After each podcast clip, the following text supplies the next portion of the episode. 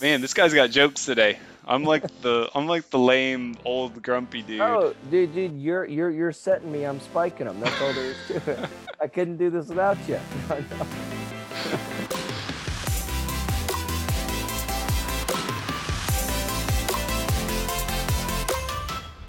Justin, chapter 13. I don't want to play around today. I just want to jump straight into the verses and get we this have ball rolling. arrived. We have arrived, baby. That's right. We're, We we are rolling in the life of Abram. that's right. Our ship has sailed into Abram's life. You know, um, really excited to jump straight into this. Chapter 13, verse 1. Will you do the honors, Justin? For show. Okay, chapter 13, verse 1. So Abram went up from Egypt to the Negev, he and his wife, and all that belonged to him, and Lot with him. Now Abram was very rich in livestock, in silver, and in gold. He went on his journeys from the Negev as far as Bethel, to the place where his tent had been at the beginning between Bethel and Ai, to the place of the altar which he had made there formerly. And there Abram called on the name of the Lord. Now Lot, who went with Abram, also had flocks and herds and tents. And the land could not sustain them while dwelling together, for their possessions were so great that they were not able to remain together. And there was strife between the herdsmen of Abram's livestock and the herdsmen of Lot's livestock. Now the Canaanites and the Perizzite were dwelling in the land. So we have, as we left off in chapter two, that he is um, Abram and Lot, and you know the, the people that were with them left Egypt and headed back to what we call the Promised Land. So we saw that both of them were well off, right? They had a lot of stuff, and I feel like there's this kind of um, it- it's almost like a sense of spiritual return, right? Because he gets there and um, verse 4 to the place of the altar to which he had made formerly right? And uh and and there abram called on the name of the lord. So it's kind of like he was faithful when god first called him went to the the canaan then he kind of got off track went to egypt and now he's kind of back on track it is kind of how i see uh, one of the things that's going on here. Yeah. but we see that both uh, Abram and Lot, eh, you know, they have they have these servants, they have these these herdsmen, and so now there's there's kind of this conflict because kind of hey, you know, maybe it's your sheep are getting in our pen or this or that or something like that. But one of the things I think is interesting is at the end of verse seven, it says, "Now the Canaanite and the Perizzite were dwelling in the land," and so without some context or without kind of think that that can seem to be kind of a random little sentence there but I believe that it's it, what it's referring to is that um, right now Abram and Lot are kind of close together because this this land does pose dangers. I mean, the the Canaanites, uh, well, there's the, the the Canaanites, the Perizzites, um, the, the the the Jebusites. There's all different tribes there, and these are are not good tribes, right? These are the ones that. Um, like I've mentioned before, did the child sacrifices, violent tribes, and things like that. So that's kind of one of the issues they're facing is that they're trying to raise their cattle and everything um, with that going on around them. Uh, and so that could be one of the reasons I think that they're so close together and kind of competing for space. Yeah, absolutely.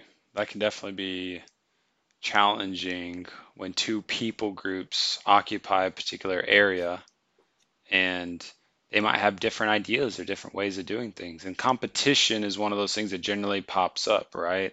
Um, they're both gaining a lot of possessions, and this is, I mean, this is as old as, you know, the beginning of time, right? Tribes, tribalism. And I think you see that in kind of our world today, right? Where people that are not, don't have their foundation and their identity in Christ, sometimes they'll put their identity in something else, like a tribe or a country. Like, You meet people here in the United States, right? Who who their their their primary identity is the fact that they're American, and it's not necessarily their primary identity is that they're a believer in Christ. And so I think that's where you can get into some trouble and something we have to remember that we're all we're all God's children, right? We're all we're all the sons and daughters of Adam and Eve. Not only that, of Noah and his wife. Um, so yeah, there's definitely some strife here going on as I as we see between Lot and Abram's herdsmen. We don't know the full story behind that.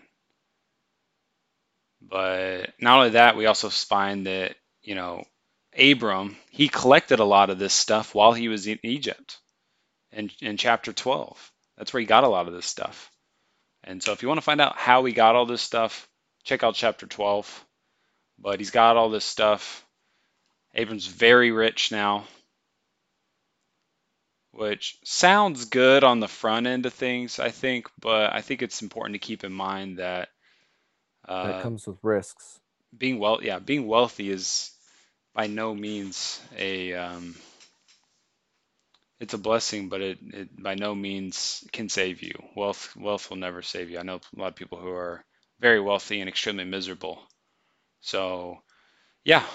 So, yeah, let's move on to this next one. Verse 8. So Abram said to Lot, Please let there be no strife between you and me, nor between my herdsmen and your herdsmen, for we are brothers. Is not the whole land before you? Please separate from me. If to the left, then I will go to the right. If to the right, then I will go to the left.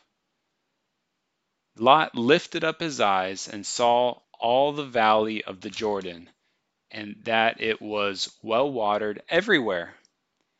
This was before the Lord destroyed Sodom and Gomorrah, like the garden of the Lord, like the land of Egypt, as you go to Zoar. So Lot chose for himself all the valley of the Jordan, and Lot journeyed eastward. Thus they separated from each other.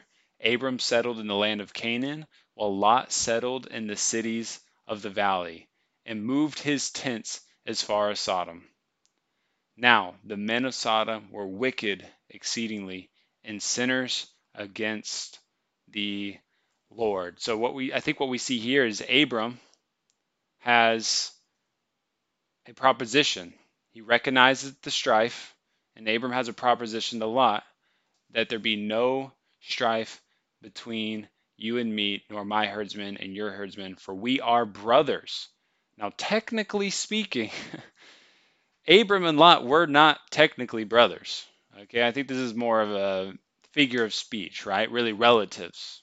You know, I could say that Justin, you're my brother, but are we technically brothers? No, not technically brothers. Lot was actually Abram's nephew. And it looks like after Abram makes this proposition, he kind of he kind of gives some instruction on maybe what the best next steps are. What are those next steps, Justin?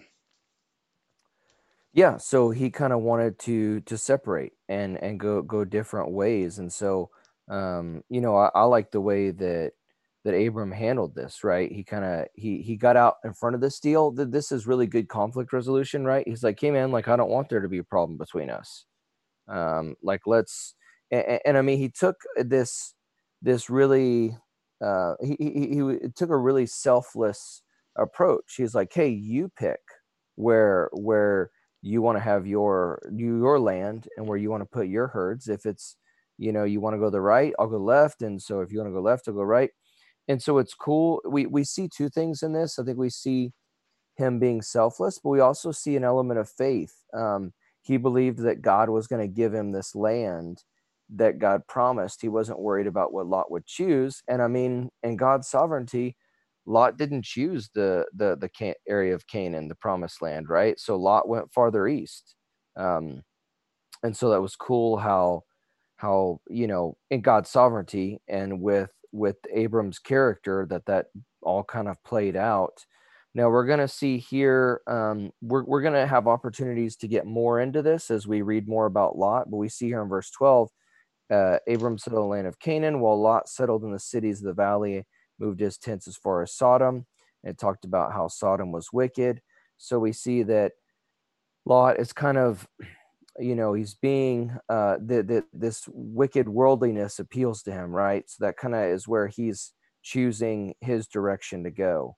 Um, and so we, we definitely see a contrast, right? We see, even though Abram was kind of, this was his, his uncle, right? I mean, theoretically, I feel like if your uncle says, Hey, which land do you want? You should be like, well, Hey, no, I mean, you're, you're, you're my uncle. Like you're uh, the elder here. Like you, you know, you, you choose the land and then I'll go, you know, um, where you don't want. But so we see definitely the spiritual maturity of Abram and the lack of maturity with Lot. Yeah, absolutely. Especially when Lot decides to settle in a city that is exceedingly wicked and sinners that are against the Lord. That's not a good choice. I think it's pretty clear if you spend a lot of time with people that delight in wickedness that's gonna unfortunately rub off on um, some of the people that can be in your camp or on yourself as well.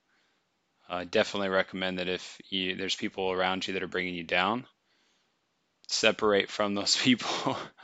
uh, do not participate in those activities. Do not participate hang around those people. I like the analogy of this. You got a guy like Lot, he's standing on a chair. He's been hanging out with Abram, and Abram's lifted him up to on top of this chair. God really has. And then all of a sudden, there comes the people of Sodom, and they see Lot on this chair, and they want to pull him down. Well, Lot might want to pull these people of Sodom up. Well, what's easier to do, right? Pull someone up onto a chair with you or for them to pull you down. I think it's clear that the people of Sodom, it'd be easier for them to pull Lot down to their level of, of being exceedingly wicked and sinners. It's an easy trap to fall into. I think we should definitely guard against doing such things. Guard your heart. And if you want to listen, if you have some if you have some, Sorry, uh, you were in a serious thought, and I just had to get my thing. I love it. I love it. Everybody, guard your heart, guys. Um, no, I would definitely, I would definitely add one more thing to that. Actually, don't hang around. Listen, you might have some friends that that delight in sin. Okay, if you're hanging out with those people and you don't want to completely cut them off, here's what you can do. Invite them to church. Invite them to a place a sanctuary that you that you're surrounded by surrounded by a solid group of christian bros. And if you're a lady christian ladies so that you're bringing them with into a good place instead of them taking you to a place that they want to go whatever which that be bars clubs house parties, whatever it is that you know they're getting you they're getting you into. And uh, yeah, see, I typically uh, that's good advice. My heart's always guarded, so um, I definitely don't have to worry about that. Sodom's not a good place, and no. I think a lot of people have actually heard about Sodom. So let's move on to this next paragraph. Let's do it. So, verse picking up in verse 14. The Lord said to Abram, after Lot had separated from him, Now lift up your eyes and look from the place where you are, northward and southward, and eastward and westward. For all the land which you see, I will give it to you and your descendants forever. I will make your descendants as the dust of the earth, so that if anyone can number the dust of the earth, then your descendants can also be numbered. Arise, walk about the land through its length and breadth, for I will give it to you. Then Abram moved his tent and came and dwelt by the oaks of Mamre, which are in Hebron, and there he built an altar to the Lord. So here we see this promise that even though Abram's wife is barren, that God is going to give him these descendants, but not just a few descendants, like countless descendants. And so we see that this would require a lot of faith that Abram's wife has always been barren, and they are now older people. And so this is a hard thing to trust or or count on or have faith in. Um, They're beyond the age of repro- reproductivity. Yes. so, yep. They're reproduction. yeah, is the word I believe. There you go. Yeah, and so that this requires, you know, God's promising a miracle here, and for Abram Abram to continue to follow God, counting on that miracle requires legitimate faith. I mean, significant faith. Yeah, and when I say they're beyond the age of reproduction, I mean scientifically, right? Like reproduction is biologically. Absolutely. Chemically. But nothing chemically, but nothing geologically. But nothing is impossible with God. That's right. Nothing is impossible with God. So this is definitely a miracle uh, in this particular situation.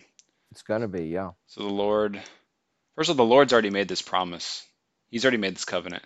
And really, this is just a refresher. It's a reminder. Yeah. Um, and now he's got this whole new land. He's got this whole new uh, place to hang out at. And um, you know, I think you see multiple instances throughout this Genesis, right, where Abram's building altars on a regular basis. He's regularly praising God, and I think that's important. You know, not of that, whenever you built an altar, I think it's it's almost like a, a better reminder, right? It's like when God, when you feel like you hear something from God, God speaks to you, or if you you know have a praise, God heals you from something or helps you in a certain situation. By building an altar, you create something that's going to help you better remember the situation that God helped you out of. It's super easy to forget all the times God bails you out. Uh, one of the things that I like to do is uh, make a note of some of these things. You know, sounds like a diary. It's not. It's a journal. So don't get any uh, crazy it's ideas. It's a man diary. Yep. it's, a it's a man diary. It's a bro diary. Okay. Uh, nice. But seriously, you, will it'll be easy to forget, right? You'll find yourself in a situation where you'll wonder what God has done for you lately, and completely forget about all the places God has brought you uh, previously. You'll start to get a little bit whiny, you know, start to get a little bit whiny. Not everything's going your way all the time. Start to be a grumbler. start to be a grumbler. Don't be a grumbler. Start to be a whiny little baby and be like, why is, you know, this not happening? And, you know, God's going to be like, dude, I just did like a billion things for you in the last like 10 years. Give me some credit here. Sorry, I'm not getting around to your timeline. My bad. That's all sarcastically, you know? So, yeah, this is an epic chapter right here. Abram left Egypt. He gets crazy rich. He's rolling around with Lot. Lot and him. There starts to be some strife between them and their people. They separate. Lot decides to go where the wicked people are. Abram starts decides to go the other way. And and the Lord remembers the, the Lord reminds Abram of the covenant and the promise that he has made. And then Abram tops it all off with a nice cherry of an altar, a cherry altar. Altar cherry. yeah. So, uh, man, this guy's got jokes today. I'm like the I'm like the lame old grumpy dude. Oh, dude, dude, you're you're you're setting me. I'm spiking them. That's all there is to it. I couldn't do this without you. No, no. Oh man. Any final thoughts, Justin? Yeah, I really like all the things you said. I guess um, you know, I like how you reminded us of that we need to be remembering of what God's done for us. And one of the things on top of that, or to kind of run alongside that, is I really like, I mean, I just in my life, how many times has God always been like receiving me back after I come back to him? So we see in this that Abram went off to Egypt and now he's come back to God. And God receives him back and then reminds him of the blessings he has for him.